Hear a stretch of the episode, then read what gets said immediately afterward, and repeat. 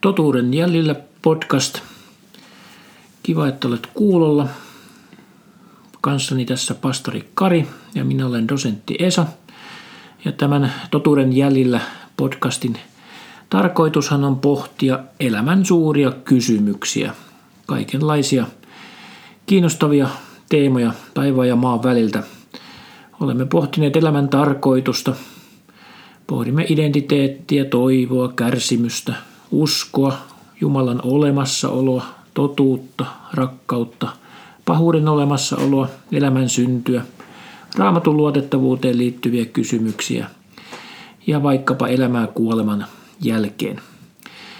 Hienoa, että olet mukana ja tänään, Kari, meillä onkin mielenkiintoinen aihe, nimittäin päivän teema on Israel. Israelhan viittaa siis varmaankin tiettyyn maantieteelliseen alueeseen ja toisaalta tiettyyn ihmisryhmään tai tiettyyn kansaan. Ja kun Raamattua lukee ja yleensä niitä teemoja pohtii, niin tuo Israel hyppää Raamatun lehdiltä väistämättä esiin. Miksi, Kari, tämä Israel on niin kiinnostava? Onhan kansoja ja maantieteellisiä alueita paljon muitakin. Kyllä. Miksi tämä Israel pomppaa niin vahvasti esiin? No, kerron tähän alkuun sellaisen hauskan jutun ihan omasta elämästä, että kun aika nuorena parikymppisenä tulin sitten uskoon ja aloin niin kuin Raamattua lukemaan, oli ensimmäistä kertaa Raamattupiirissä. Ja siellä niin kuin Raamatusta juuri pomppasi sana Israel tai israelilaiset, niin ihmettelin, että mitä ihmettä Israel tekee Raamatussa. Ja niin kuin sanoit, niin se tulee niin kuin läpi Raamatun ja Raamatun historian. Israelin juutalaiset on siellä keskeisenä ja tavallaan niin kun kuulijana voit kysyä itseltäsi tässä, että onko niin, että Israel ja juutalaiset on jollakin tavalla aivan erityinen kansa, ja että onko ne Raamatun kertomat tapahtumat niin toteutuneet tai osoittaa, että ne on toteutumassa nimenomaan tämän kansan kautta, joka sitten kertoo Jumalan olemassaolosta, että Jumala on ennalta niin kertonut. Mutta tähän ylipäätänsä on niin kuin aika hyvin merkittävää, että ne Raamatun kertomukset, ne on tapahtunut jossakin tietyssä maantieteellisessä paikassa Israelissa. Ja niiden kirjoittajat on olleet ihan oikeita sen alueen asukkaita. Ja nämä historialliset paikat, joissa Raamatun tapahtumat on tapahtunut, niin ne on ihan konkreettisia oikeita paikkoja. Ja ne on edelleenkin löydettävissä. Raamattu puhuu Jerusalemista. Me voidaan edelleenkin, tänäkin päivänä, vuosituhansien jälkeen, edelleenkin käydä täällä Jerusalemissa. Eli tämä Raamatun teksti, se on hyvin tiukasti sidottu siihen tiettyyn historialliseen paikkaan ja myöskin tiettyyn historialliseen aikaan. Eli Raamattu ei vaan puhu jostakin sellaisista niin kuin mielen tasolla tapahtuvista ajatuksista ja mielipiteistä, vaan se olipa kerran. Niin, vaan se on tiukasti kiinni tietyssä alueessa ja historiassa ja ihmisissä ja paikoissa.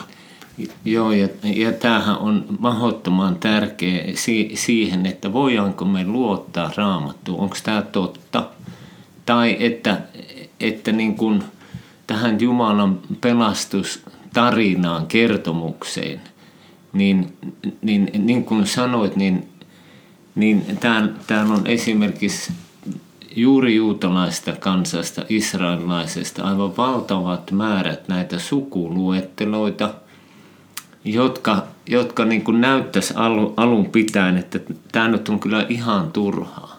Mutta sitten jos ajatellaan siltä näkökulmasta, kantilta, että katsotaan sitä todellisia ihmisiä ja todellisesti tietyssä ajassa, niin silloinhan se on meille todiste. Kyllä. Ja lähdetäänpäs nyt siitä, että miten nyt tämä juutalaiset tai Israel, niin miksi se on niin tärkeä. Ja meidän täytyy palata ihan niin kuin Raamatun alkuun ja siihen, kun Jumala loi ensimmäisen ihmisparin, kaikki oli täydellistä, oli vain yksi asia, jota he eivät saaneet tehdä, ja se oli pakko olla olemassa, koska niin kuin rakkaus vaatii sen, että on myös mahdollista olla rakastamatta. Ja ensimmäinen ihmispari lankesi tähän tottelemattomuuteen. Kuunteli käärmettä, he halusi tehdä mieluummin tulla Jumalan kaltaisiksi ja omilla ehdoillaan, kun luottaa Jumalaan. Ja sitä seurasi valtava katastrofi. Suurin tietysti oli ero Jumalasta, luojasta, mutta myös kuolema tuli maailmaan, synti tuli maailmaan, kipu, kärsimys, kaikki se pahuus niin kuin tuli maailmaan, ihmisten elämään, ihmisten niin kuin luonto muuttui siinä nimenomaan tämän moraalisesti. Mutta Jumala ei halunnut niin kuin jättää luomaansa ihmistä siihen tilaan. Ja Jumala päätti, että hän lähettää pelastajan tänne maailmaan, joka niin kuin ratkaisisi tämän ongelman ja mahdollistaisi tämän paluu Jumalan yhteyteen ja syntien niin kuin sovitukseen. Ne rikkomukset vaati myös sen oikeudenmukaisen Jumalan niin kuin tuomion. Ja näin sitten Jumala päätti valita yhden miehen, josta tulee suku ja heimo ja kansa. Ja hän valitsi Abrahamin. Ja tämä on tietysti useampi tuhat, ehkä 2000 vuotta myöhemmin, kun Abraham sitten niin kuin valittiin.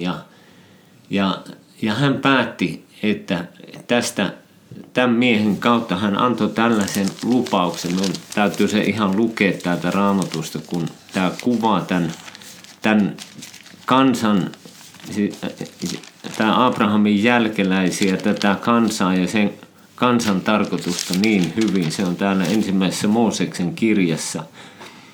Herra sanoi Abramille, hänen nimensä oli siis Abram, ja myöhemmin Abraham, lähde maastasi, suvustasi ja isäsi kodista siihen maahan, jonka minä sinulle osoitan. Eli tämä oli silloin Uurissa siellä nykyisessä Irakissa. Minä teen sinusta suuren kansan. Siunaan sinua ja teen nimesi suureksi. Ja sinä tulet olemaan siunauksena. Minä siunaan ne, jotka siunaavat sinua, ja kiroan sen, joka kiroaa sinua. Ja nyt sitten tämä. Ja sinussa tulevat siunatuiksi kaikki maailman sukukunnat.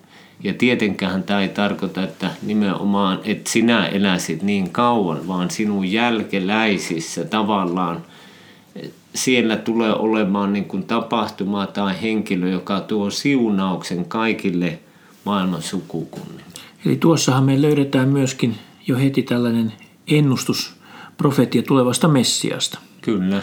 Ja tämä ei tietenkään ole ensimmäinen profetia, mutta ensimmäinenhän on siellä jo ihan Raamatun alkulehdillä, mutta tässä selvästi ennustetaan, että Messias tulee. Ja se tulee nimenomaan tämän kansan kautta. Ihan totta. Ja hypätään sen verran vielä tuohon, kun sanoit, että ensimmäinen, niin että me vaan nähdään, että miten nämä liittyy oikeasti toisiinsa niin kauniisti, että tämän lankemuksen jälkeen Jumala sanoi Eevalle, käärmeelle, minä panen vihollisuuden sinun ja naisen välille ja sinun siemenesi ja hänen siemenensä välille. Hän on murskaava sinun pääsi ja sinä haavoitat häntä kantapäähän. Eli tavallaan naisen jälkeläinen, siis naisesta syntyvä ja neitseestä syntyvä Jeesus on murskaava tämän pahan vallan ja pahuuden ja synnin. Mutta myös tämä vihollinen haavoittaa kantapäähän. Tässä on jo suora profetia siitä, miten tämä Messias tulee sovituksen tekemään. Eli ristillä hänet tullaan murskaamaan ja hänen kantapäänsä tullaan naulaamaan siihen ristiin. Muuten juuri nyt äskettäin löytyi Englannista niin kuin kantapää, ristiin naulitun kantapää, jonka läpi naula oli mennyt. Se on jo ainakin tiettävästi, mitä niitä on löytynyt jo, onko se toinen tai näin, että tämä hienosti kyllä kuvaa sitä. Ja tämä opettaa meille just sen, että heti juuri kun ihmiskunta on langennut syntiin ja kääntänyt selkänsä Jumalalle, niin Jumalalla on jo tämä pelastussuunnitelma valmiina ja täydessä vauhdissa. Ja siihen pelastussuunnitelmaan juuri tämä Israel linkittyy keskeisesti. Kyllä. Ja kun Raamattu kertoo, tai Jumala itse sanoo, siellä puhuu Moosekselle ja Mooseksen kautta, myös profeettojen kautta, että ei Jumala valinnut sitten Israelia sen takia, että se olisi parempi muita kansoja millään tavalla, vaan oman armonsa valinnan mukaan.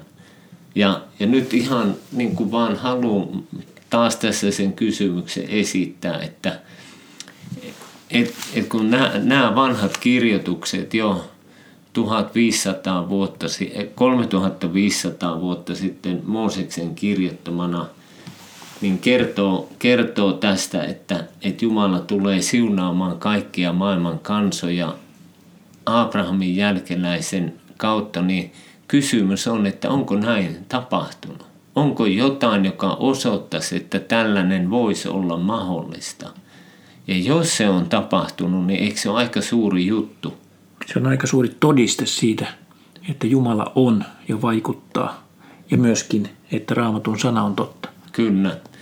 Ja sitten Jumala valitsi, että sinä aikana ennen kuin tämä Messias tulee, siihenhän kun Israel lähti Egyptistä noin 1400 vuotta ennen Kristusta, eli siinä meni vielä 1400 vuotta ennen kuin Kristus tuli, niin tämän kansan, kun se palasi sieltä tähän luvattuun maahan, eli Kanaanin maahan, joksikä sitä silloin sanottiin, niin kansan oli tarkoituksena olla valona ympärillä oleville kansoille. Ja Jumala oli tehnyt siis liiton tämän kansan kanssa, ja kansa oli lupautunut, että me tottelemme niin kuin Jumalaa. Tästähän kerrotaan toissa Mooseksen kirjassa. Siellä on tämä tapahtuma, jossa Siinain vuoren juurella Mooseksen johdolla Israelin kansa tekee liiton. Ja siellähän sanotaan näin, että Mooses palasi ilmoittamaan kansalle, mitä Herra oli sanonut ja säätänyt. Kansa vastasi yhteen ääneen, me teemme kaiken, mitä Herra on käskenyt. Mooses kirjoitti muistiin kaikki Herran antamat määräykset. Eli tässä on tämä liiton solmimissopimuksen hetki. Ihan totta. Ja tämähän on mielenkiintoista ja hyvin opettavaista, että tämä liitto, joka silloin Siinailla tehtiin, niin israelaiset, vaikka he tässä pyhästi lupasivat, että me teemme kaiken, mitä Herra on käskenyt, niin he eivät tätä lupaustaan pystyneet pitämään. Mutta tästä huolimatta Jumala oli uskollinen tässä liitossa. Ja hän edelleenkin pitää kiinni tästä liittosopimuksesta. Eli vaikka ihmiset eivät noudata sopimuksiaan, eivät toimi niin kuin Jumala heitä on käskenyt, niin Jumala on kuitenkin uskollinen. Ja tämä on meille tänä päivänä aika lohdullinen viesti myöskin, että vaikka me emme ole uskollisia, niin Herra on uskollinen. Hän pitää meistä huolta ja hän ei hylkää meitä, vaikka me välillä poikkeaisimme ja lankeaisimme. Kyllä, ja näin niin kuin voi tässä sivulauseessa sanoa, että nythän on uusi liitto, ja, jonka Jeesus teki, ja joka on paljon parempi kuin tämä vanha. Ja siitä voisi paljonkin sanoa, mutta palataan tähän että Israelin kansa ja juutalaisten, niiden tuli olla valona näille muille kansoille. Jumala teki siis liiton, hän antoi lakinsa, mihin just äsken viittasit, josta luit sieltä Mooseksen kirjasta. Ja Jumala antoi myös Jumalan palveluksen, eli käski Mooseksen rakentaa ilmestysmajan ja tehdä sinne nämä uhrialttarit ja sitten se varsinainen temppeli, kun juutalaiset sitten vallotti tämän Kanaanin maan, otti sen omakseen ja Jerusalemista tuli sen pääkaupunki, Saulista tuli sen ensimmäinen kuningas, Daavidista seuraava. Ja sitten Daavidin poika Salomo rakensi tämän temppelin vuonna 959 ennen Kristusta. Niin myös tämä temppeli oli semmoinen aivan keskeinen paikka tässä jossa juutalaiset uhras näitä uhreja lähes 900 vuoden ajan. Tosin se temppeli kerran tuhottiin, kun tuli juutalaiset vietiin pakkosiirtolaisuuteen Babyloniaan, mutta he rakensivat sen uudelleen ja se oli melkein 500 vuotta taas pystyssä, kun Jeesuskin siellä temppelissä kävi ja opetti. Ja se temppelivuorihan siinä edelleen on, missä on nämä kaksi moskeijaa, eli siinä se on ollut. Mutta tämä Jumalan palvelus ja tämä temppeli puhui jo etukäteen niistä, kun siellä uhrattiin joka päivä 2 uhria, aamulla ja illalla, siis karitsoita. Niin ne puhui jo siitä uhrista, jonka Jumala tulisi antamaan oman poikansa, joka ottaa pois maailman synnit. Mutta että näin niin kuin tämä Israel ja juutalaiset ja se, että Jumala lähettää tämän pelastajan tämän kansan kautta. Ja he, jota juutalaiset odotti. He odotti tätä Messiasta pelastajaa, mutta he ajatteli, että hän on tämmöinen sotilaallinen, poliittinen johtaja enemmän kuin maailman syntien sovittaja. Mutta sitten Jeesus tuli. Ja miten tämä siunaus tuli kaikille kansoille? Mikä oli se siunauksen sisältö? Se ei ollut taloudellinen, vaan se oli tämä moraalinen, se oli tämä syntien sovitus. Kyllä. Eli sen rikkomuksen sovittaminen ja sen kuilun umpeen kurominen, mikä siellä ensimmäisten ihmisten kohdalla oli tapahtunut, se syntiin lankeemus, sen synnin seurauksen ja välirikon Jumalan kanssa, sen sovittaminen ja jälleen ihmisten saattaminen Jumalan yhteyteen.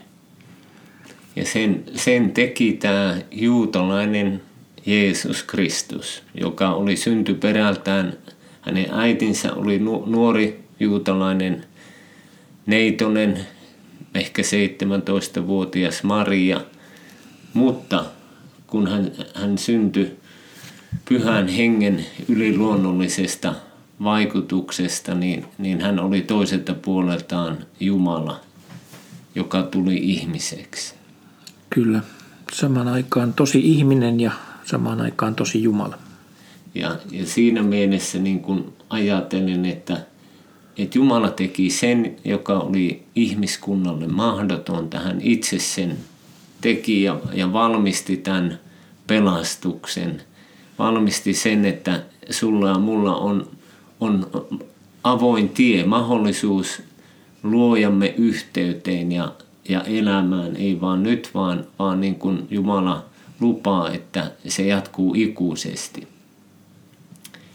Mutta mennään vähän niin kuin vielä tätä historiaa, koska myös tämän kansan kohdalle ei kaikki ollut niin auosta. Tähän liittyy myös vastuu tähän juutalaisille ja Israelin kansalle, että jos he oli tottelemattomia, niin Jumala sanoi, että hän niin kuin karkottaa Israelin kansan muiden kansojen sekaan. Siis vie pois, hän lupasi maan ja tässä saatte asua, täällä palvella, mutta jos ette tottele, vien teidät pois. Ja näin hän kävi todellakin. Näin hän kävi 10 Israelin sukukuntaa joutuivat pakkosiirtolaisuuteen vuonna 722 ennen Jeesusta ja heidät vietiin pois omasta maasta. Eli ne profetiat, mitä oli tätä ennen satoja vuosia jo profetoitu, että näin tulee käymään, mikäli te hylkäätte Jumalan, ne toteutuivat. Ja samaten oli valtava määrä, edelleenkin voimme lukea Raamatun lehdiltä, mitä sitten käy Juudan sukukunnalle. Ja niin kuin kävikin 586 vuonna sitten myöskin loput Israelin sukukunnista viettiin nekin sitten pakkosiirtolaisuuteen Babyloniaan. Eli tässä jälleen Israelin kansan vaiheissa me nähdään se Jumalan vaikutus historiassa ja myöskin se, että Raamattu on totta. Eli siellä profeetat jo satoja vuosia ennakolta etukäteen profetoivat, näin tulee tapahtumaan ja näin todella tapahtui. Tämä on täysin historiallisia faktoja. Eli siinä Israelin kansan vaiheissa, hyvissä ja huonoissa vaiheissa, me nähdään koko ajan se Jumalan vaikutus ja kädenjälki. Kyllä. Ja niin kuin Jumalan uskollisuus, se, että hän hallitsee historiaa. Mielenkiintoista on, että niin kuin tämä suuri maailmanvalta, siis sekä Assuria että Babylonia, kun tämä pieni juutalaisten porukka, kuitenkin suhteellisen pieni, en tiedä puhutaanko 1,5 miljoonasta, jotka vietiin Juudasta ja Jerusalemista sinne Babyloniaan, niin se oli maailmanvalta. Se oli niin kuin Intiasta Egyptiin suurin piirtein niin suuri niin kuin maailmanvalta, että he vois vielä sieltä palata, mutta profeetta Jeremia sanoi, että tämä kestää 70 vuotta. Ja kun katsoo sitten, että siitä temppelin tuhoamisesta, kun babylonialaiset vallotti Jerusalemin, tuhosi tämän Salomonin temppelin, joka oli ollut 400 vuotta niin kuin toiminnassa, niin siitä kului tasan 70 vuotta vuoteen 515, kun temppeli rakennettiin uudelleen. Eli se kesti 70 vuotta tämä niin kuin pakkosiirtolaisuus ja nimenomaan tämän suhteessa niin kuin Jumalaan, että temppeli oli 70 vuotta poissa toiminnasta. Tosin juutalaiset palasivat eri aalloissa sieltä, mutta näin tarkasti profetiat toteutuvat. Näin tarkasti Jumala pitää huolta siitä, että hänen sanansa myöskin toteutuu. Ja tässähän me myöskin opitaan se, että mitenkä Israelin kansa on keskeinen tässä Jumalan pelastussuunnitelmassa. Tulee mieleeni eräs vanhan testamentin suosikki profeetoista, niin Joona, joka oli israelilainen hurskas profeetta, ja hänet lähetettiin viemään parannuksen sanomaa juuri tänne pahaan Assyrian valtakuntaa, joka oli sen aikainen maailmaa hallitseva, voi sanoa, petovalta. Kyllä, julmin tunnettu. Ja tässä me huomaamme juuri sen, että Jumalan suunnitelma ei koskenut vain Israelia, vaan se koski koko ihmiskuntaa. Mutta Israelin merkitys oli juuri se, että Jumala halusi, että sen kansan kautta Jumalan pelastussanoma leviää kaikkiin kansoihin. Ja juuri tätähän Joona sitten lähetettiin levittämään tuonne suureen, mahtavaan Niiniveen kaupunkiin, joka oli sen aikainen maailman suurin kaupunki ja tunnettu myöskin väkivaltaisuudestaan ja jumalattomuudestaan ja pahuudestaan. He muun muassa aloitti tämän ristiinnaulitseminen, ei ollut roomalaisten käytäntö, vaan se tuli assyrialaisilta. Tosi risti oli vähän eri muotoinen silloin. Mutta mitä tapahtui sitten Israelille ja juutalaisille, kun he palasivat omaan maahansa? Sen jälkeen maailmanvaltoina oli sitten nämä persialaiset, tai Medo-Persia ja Persia. Ja sen jälkeen sitten Kreikka. Ja Kreikan jälkeen sitten oli rautainen Rooma. Joo, kyllä, mutta sitä ennen oli vielä nämä Kreikan Aleksanteri suuren kuoltua, niin se jakautui kenraalin niin kuin haltuun ja tavallaan Israel koko ajan näiden suurten maailmanvaltojen puristuksessa niin joutui elämään, ja sitten tuli Rooma, niin kuin sanoit, ja joka oli todellakin niin kuin rautainen ja julma ja vaati niin kuin ehdotonta niin kuin Rooman lakien kunnioittamista ja veron maksamista, ja mitään kapinointia ei sallittu. Ja sitten kun roomalaiset tyhmyydessään teki sellaista siellä Jerusalemissa, että joka liittyi juutalaisten niin kuin uskontoon ja temppeliin, ja aiheutti omilla toimillaan tämän, että juutalaiset alkoi sitten juutalaiskapinan, joka oli niin merkittävä, että roomalaisten piti lähettää muistaakseni noin 10 legioonaa sinne sitä niin kuin tukahduttamaan. Niin vuonna 70 jälkeen Kristuksen, ihan niin kuin Jeesus sanoi jo etukäteen, että kaupunki vallotetaan, sen ympärille luodaan nämä piiritysvallit. Sehän oli Jerusalem todella hyvin piiritetty tai tuo niin kuin linnoitettu kaupunki, valtavan paksut muurit, niin Jerusalem vallotettiin ja temppeli tuhottiin ja revittiin ihan itse asiassa maan tasalle. Ja Jeesus sanoi vuonna 30, vähän ennen ristin kuolemaansa, että tähän ei jätetä kiveä kiven päälle tähän temppeliin, vaan kaikki revitään maahan.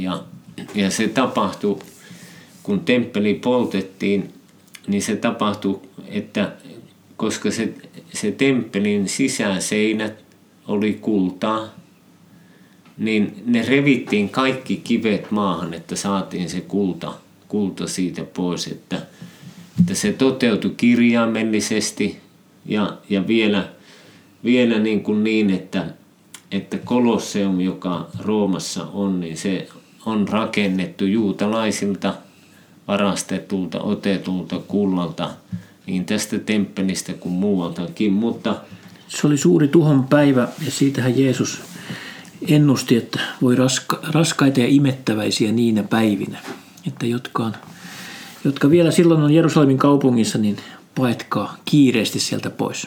Sehän oli valtava kansanmurha myöskin samalla. Kyllä.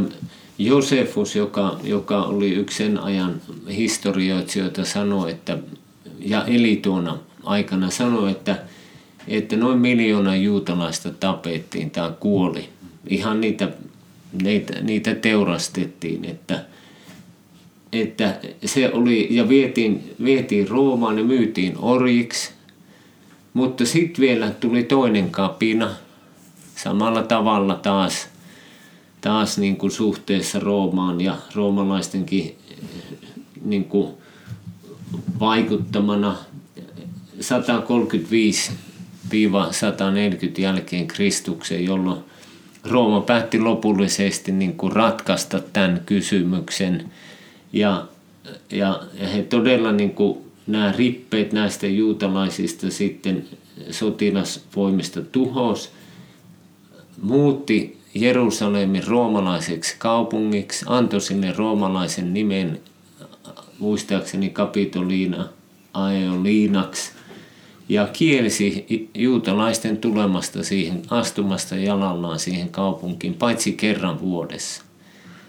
Ja silloin juutalaiset hajaantui ja karkotettiin niin kuin muihin maihin, ja he hajaantui kaikkien kansojen sekaan 1800 vuodeksi. Mutta kuitenkin Raamatussa oli profetoitu jo tuhansia vuosia etukäteen, että minä tulen kokoamaan teidät takaisin omaan maahanne. Raamatussa on selvät profetiat siitä, että aikojen lopulla Israelin kansa tulee palaamaan omaan maahansa. Jos me katsotaan nyt kuitenkin sitten tämän vuoden 70 jälkeistä tilannetta, todellakin niin kuin sanot, israelaiset on karkotettu täysin omasta maasta, Jerusalem on tuhottu. Mikä on tilastollinen todennäköisyys, että Raamatun profetiat voisivat toteutua? Että voisi todellakin tulla se päivä, jolloin on jälleen olemassa Israelin valtio ja juutalainen kansa asuu Israelissa. Mikä on todennäköisyys, että tämmöinen lupaus voisi koskaan toteutua? Ajattelisin noin tilastotieteellinen, että se on aika lähellä nollaa. Mutta kuitenkin näin on tapahtunut. Joo, tämä on niin kuin yksi todiste siitä, että tässä kansassa, näissä ihmisissä, tässä maassa on jotain, joka niin kuin kertoo Jumalasta. Ja tietenkin tästä hänen hyvästä suunnitelmastaan koko maailmaa ajatellen. Joka toteutuu vastoin kaikkia tilastollisia todennäköisyyksiä. Kyllä, se ei ole toteutunut vielä loppuun asti, mutta tähän asti siinä on käynyt aivan niin kuin Raamattu on kertonut. Mutta mitään tällaista toista kansaa, historia ei tunne mitään tällaista antiikin kansaa tai muutenkaan, joka olisi viety pois omasta maasta noin pitkäksi aikaa vielä, lähes 2000 vuotta, joka olisi säilyttänyt. Yleensä se 2, 3, 4 sukupolven aikana tapahtuu tämä sulautuminen pääväestöön, mutta juutalaiset säilytti kansallisen identiteettinsä, uskontonsa.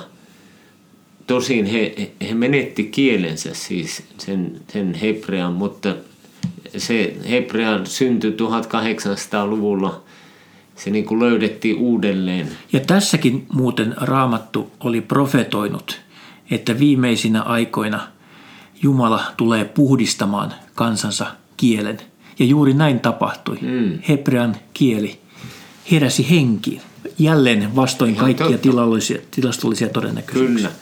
Mutta mä luen tuon paikan, kun sanoit, että ihan että täällä Hesekielin kirjassa siis ainakin 2500 vuotta sitten puhutaan näistä viimeisistä lopun ajoista. Näin sanoo Herra, Herra, katso, minä otan israelilaiset pois kansojen keskeltä, minne he ovat joutuneetkin. Minä kokoan heidät kaikkialta ja tuon heidät omaan maahansa.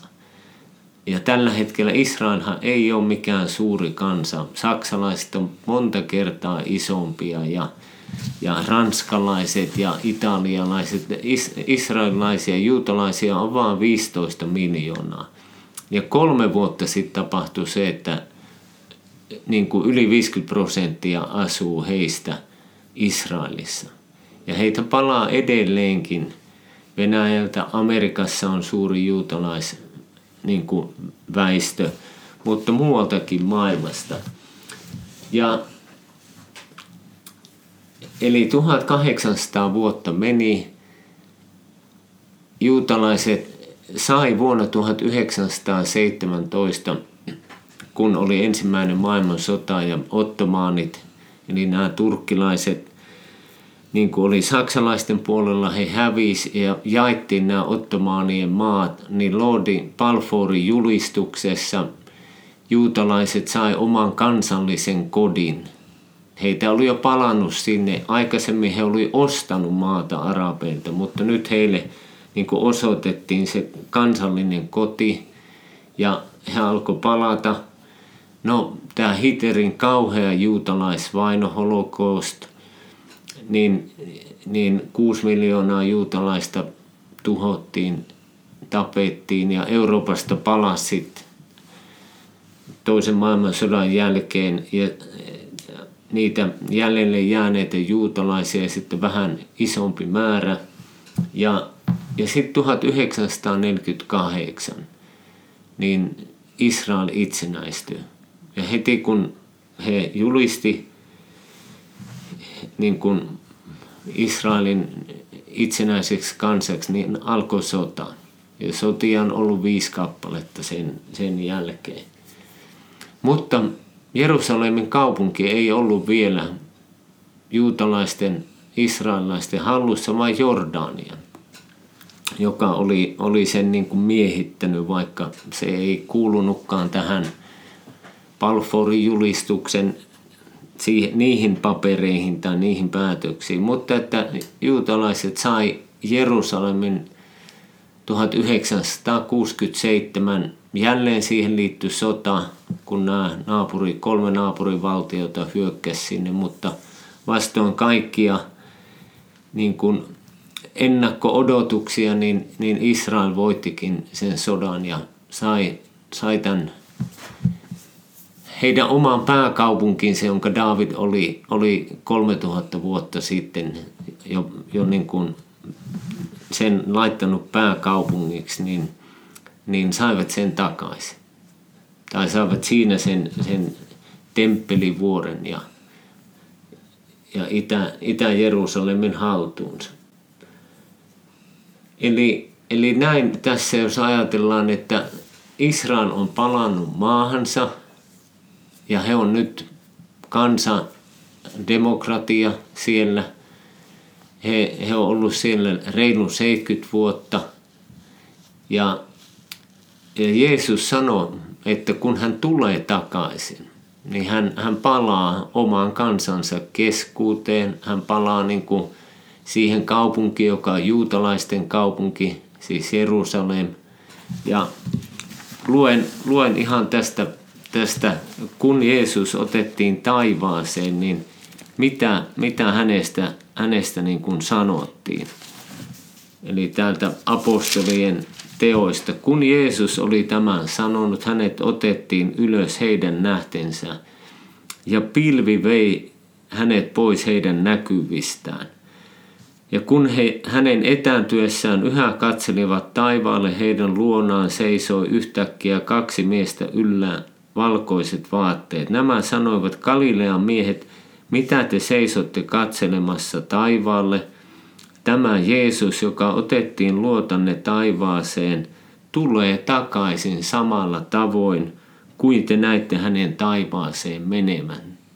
Tämähän tapahtui Öljymäellä. Kyllä, Jerusalemissa. Jerusalemissa, eli Jeesus tulee takaisin oman kansansa keskelle Jerusalemiin. Kyllä, ja nyt me ei voida mennä tämän podcastin aikana taas niihin tapahtumiin, mistä Raamattu etukäteen kertoo, miten vaikeita aikoja ne on ja miten kansakunnat hyökkää Jerusalemia kohtaan ja on lähellä tuhota sen, kunnes Jeesus jälleen palaa. Mutta tämä Jerusalemin kaupunki, jos niin kuin Esa mietitään sitä, että tiedätkö mitään muuta kaupunkia, josta niin paljon väitellään, kiistellään, taistellaan kuin Jerusalem? Enpä kyllä kieltämättä, että jos ajattelee sitä Jerusalemin kaupunkia, joka kuitenkaan ei ole mikään sellainen suuri miljoonien ihmisten metropoli. On paljon suurempia väestömäärältä olevia kaupunkeja ja vaikka talousmielessä tärkeämpiä kaupunkeja. Niin silti kuitenkin, kun seuraa uutismedioita, niin Jerusalem on jatkuvasti siellä uutisten keskeisenä aiheena. Eli todella tässäkin jälleen Raamatun profetia kyllä on nyt jo aika vahvasti toteutunut, että Jerusalemista tulee ikään kuin juovuttava malja kansakuntien keskuuteen. Mitenkä YK:ssa ja ympäröivät valtakunnat kääntyvät Israelia ja Jerusalemia vastaan. Jälleen tässä meillä on todistus siitä, että Raamatun profetiat pitävät paikkaansa. Ja ylipäätänsä, jos minulta kysytään, että kerro yksi todiste siitä, että Raamattu on totta, niin kyllä mielestäni ehkä keskeisin todiste Raamatun totuudellisuudesta löytyy juuri tästä Israelin kansan vaiheesta, siitä miten ne profetiat ovat toteutuneet Israelin kansan ja myös Jerusalemin kaupungin kohdalta. Joo, tosiaan siinä kaupungissa siellä ei ole mitään, ei ole kultaa eikä tällaisia arvokkaita asioita, joista taistella. Se ei ole meren rannalla, sen sijainti siis sinällään ei ole joku aivan strateginen, se on kallioisilla, todella kivisillä ja kallioisilla kukkuloilla. Kukkuloiden keskellä se on itse asiassa aina ollut vähän niin kuin syrjäinen paikka loppujen lopuksi. Kyllä, 800 metriä korkea ja vähän niin kuin kylmäkin paikka talvella. Mutta luen tämän, kun mainitsit tästä Jerusalemista, miten se tulee olemaan tämmöinen juovuttava malja, loukkauskivi. Sakaria profeetta 2500 vuotta sitten kertoi näin Jumalan hengen innoittamana. Katso, siis tässä puhuu nyt Jumala tämän profeetan kautta. Katso, minä tein Jerusalemin juovuttavaksi maljaksi kaikille kansoille, kun he piirittävät Juudaa ja Jerusalemia. Sinä päivänä minä tein Jerusalemista väkikiven tai loukkauskiven, niin kuin joku käännös sanoo, kaikille kansoille. Kaikki, jotka sitä nostavat, repivät itsensä pahoin. Kuitenkin kaikki maan kansakunnat kokoontuvat sitä vastaan. Ja nyt jos ajatellaan niin kuin, että miksi Jerusalem, mistä tämä niin kuin johtuu, niin se johtuu siitä, että Jerusalem on näiden maailman kolmen ainoan monoteistisen uskonnon niin kuin merkittävä kaupunki. Erityisesti se on niin kuin juutalaisille, joiden pääkaupunki se on ollut ja jossa on ollut heidän temppelinsä lähes 1000 vuotta. Se on kristityille, koska me uskotaan, että juutalainen pelastaja kärsi, kuoli, ristiin naulittiin, sovitti meidän syntimme siinä kaupungissa. Ja tulee myöskin kerran sinne takaisin. Kyllä. Ja sitten mennään lähes 700 vuotta eteenpäin, reilu 650 vuotta eteenpäin, niin islamin kaksi tärkeintä kaupunkia on Mekka ja Medina. Ja sitten kerrotaan, ei Koranissa, ei mainita nimeltä Jerusalemia, mainitaan pohjoisesta kaupungista, jonne Muhammad meni yöllä hevosella käymään ja muslimit tulkitsevat, että se tarkoitti Jerusalemia. Ja näin sitten siinä puhutaan kaukaisesta moskeijasta, johon Muhammed ratsasti siivekkäällä ratsullaan. Mutta tuohon aikaanhan Jerusalemissa ei ollut moskeija. Aivan. Mutta sitten kun islam levisi ja he vallottivat myös tämän niin kuin Israelin tai sen alueen, niin sen jälkeen he rakensi. Temppelihän oli tuhottu. Se oli ollut jo tuhottuna 600 vuotta. Ja he rakensivat sille paikalle, Temppelivuorelle, josta nyt väännetään kättä. Ja just päätettiin YK:n jossakin, että sitä nimitetään erityisesti tällä arabiankielisellä nimellä. Mutta he rakensivat siihen kaksi moskeijaa, Al-Aksan ja Kallio moskeijat. Itse asiassa muuttivat ne moskeijaksi. Ilmeisesti Kallio moskeija alun perin oli itse asiassa kirkko. Joo, sehän on pienempi se Kallio-moskeja ja varsinainen se iso moskeja on tämä Al-Aksa. Mutta kuitenkin tästä kaupungista niin kuin taistellaan. Siitä tulee tämmöinen juovuttava malja. Siis tavallaan, että kaikki haluaa sen niin kuin itselleen. Ja todellakin tänä päivänä se on eri maiden polttopisteenä. Ja tämmöinen yksi merkittävä asia, joka Suomen lehdistössä meni ihan täysin ohi. Ja yleensäkään Suomen nyt puhun mediasta, ei käsittele aika yksipuoleisesti niin kuin Israelia ja mitä siellä tapahtuu, niin oli se, että kun presidentti Trump 2017 melkein ensimmäisenä asioinaan hän julisti, että Amerikka, Yhdysvallat tunnustaa Jerusalemin Israelin jakamattomaksi pääkaupungiksi, niin tapahtui tosi merkittäviä asioita, että Turkki kutsui 57 islamilaisen maan niin kuin johtajat tai kutsui heidät tällaiseen niin kuin liittoon tai muodostamaan islamin armeijan, Army of Islam. Ja jonka tarkoituksena on vallottaa Israel ja ottaa Jerusalem takaisin niin kuin muslimeiden hallintaan, erityisesti vanha kaupunki ja nämä tärkeät paikat. No, sitähän ei vielä ole tapahtunut, tuskin ehkä noin ihan tapahtuukaan, mutta se kertoo, että tuollainen suuri valtio kutsuu muita mukaan tekemään jotain tällaista. Eli islamin tavallaan teologiassa tai islamin uskossa, Koranissa ja sitten näissä Muhammadin elämästä kertovissa kirjoituksissa, niin tämä Jerusalem on niin tärkeä paikka, että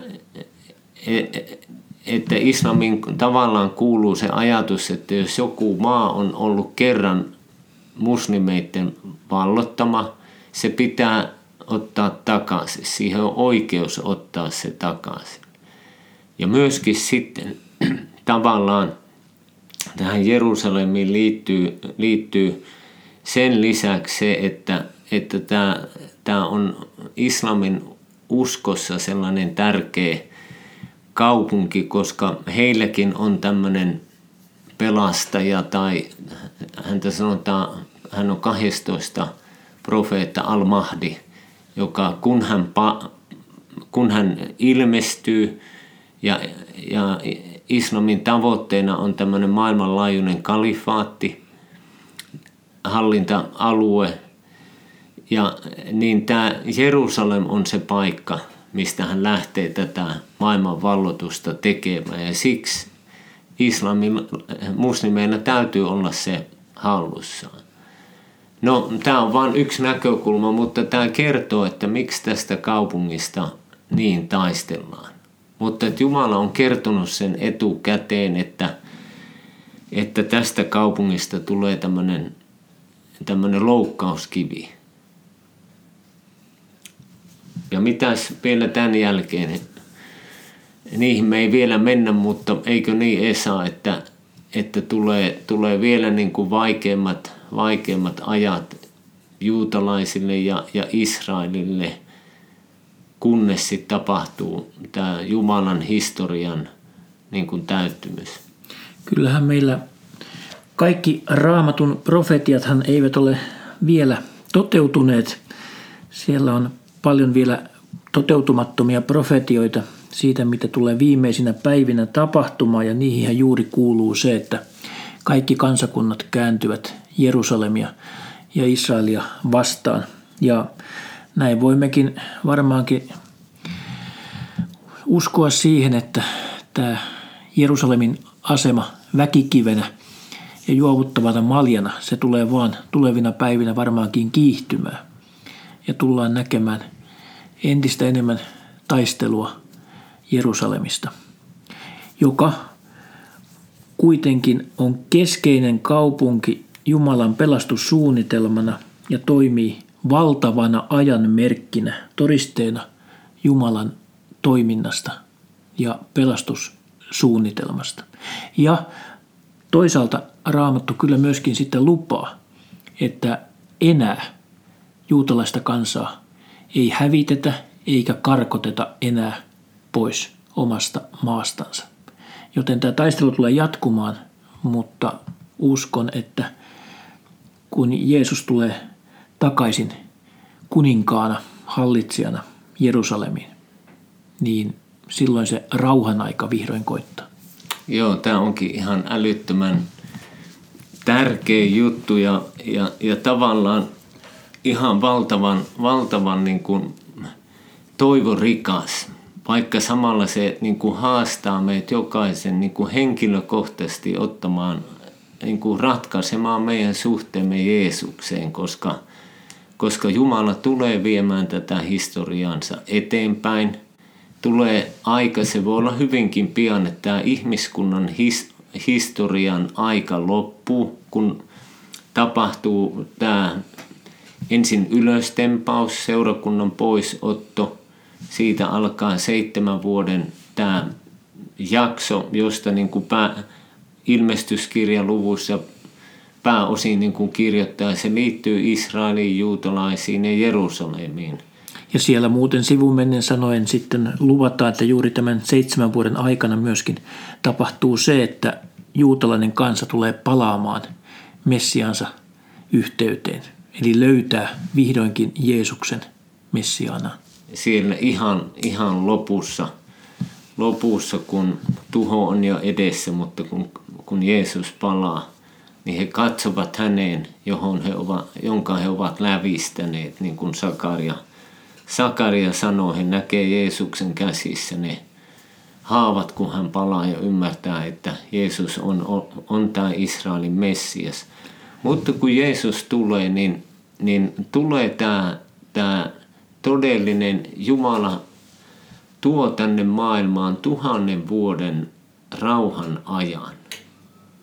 Ja jos mietitään, että noin 6000 vuotta ihmiskunta on elänyt ja minkälaiset ajat nyt nämä viimeiset 100 vuottakin on ollut, reilu 2 maailmansotaa ja mitä vielä edessä on, että saatana sidotaan ja ei ole pahuutta täällä maan päällä 1000 vuoden ajan.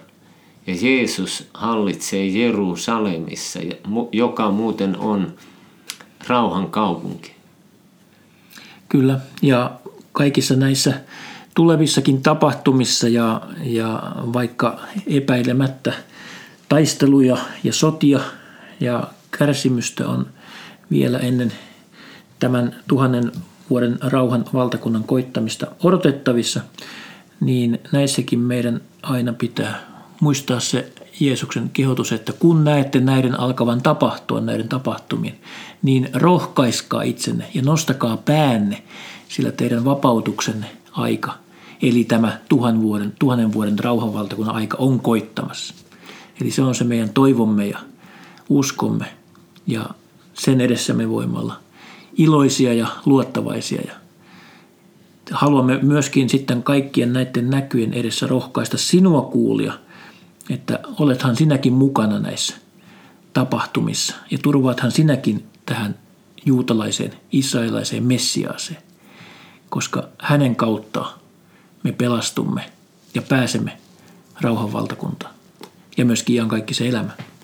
Niin, voit aivan rauhassa niin kuin olla tämän sanoman äärellä ja tutkia, onko asiat näin, onko tämä luotettavaa, onko näin tapahtunut, näyttääkö tämä todenmukaiselta ja myöskin näihin niin kuin pelottaviinkin asioihin, jotka edessä on, johon nämä liittyy, niin Raamattu ei koskaan pelottele meitä, vaan tahtoo niin kuin johtaa meidät luottamaan Jumalaan, niin kuin Esa sanoit, ja ennen muuta tämä Jumalan suuri tarjous, lahja sinulle ja minulle on iankaikkinen elämä ja syntien anteeksianto uskomalla Jeesukseen, Kristukseen.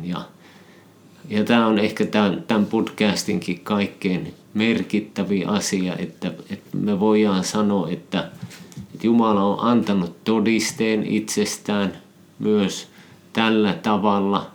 Ja se hänen sydämensä niin kuin suurin halu on löytää sinut, on saada sinut takaisin yhteyteensä kansansa. Ja se, että tämä tie hänen luokseen on Jeesus Kristus. Ja juuri tämän takia me haluttiin tämä podcast tehdä Israel-teemasta, koska juuri se Israel on todisteena tästä Jumalan pelastussuunnitelmasta, joka on tarkoitettu myös sinulle ja minulle, meille kaikille. Ja kaikille kansoille.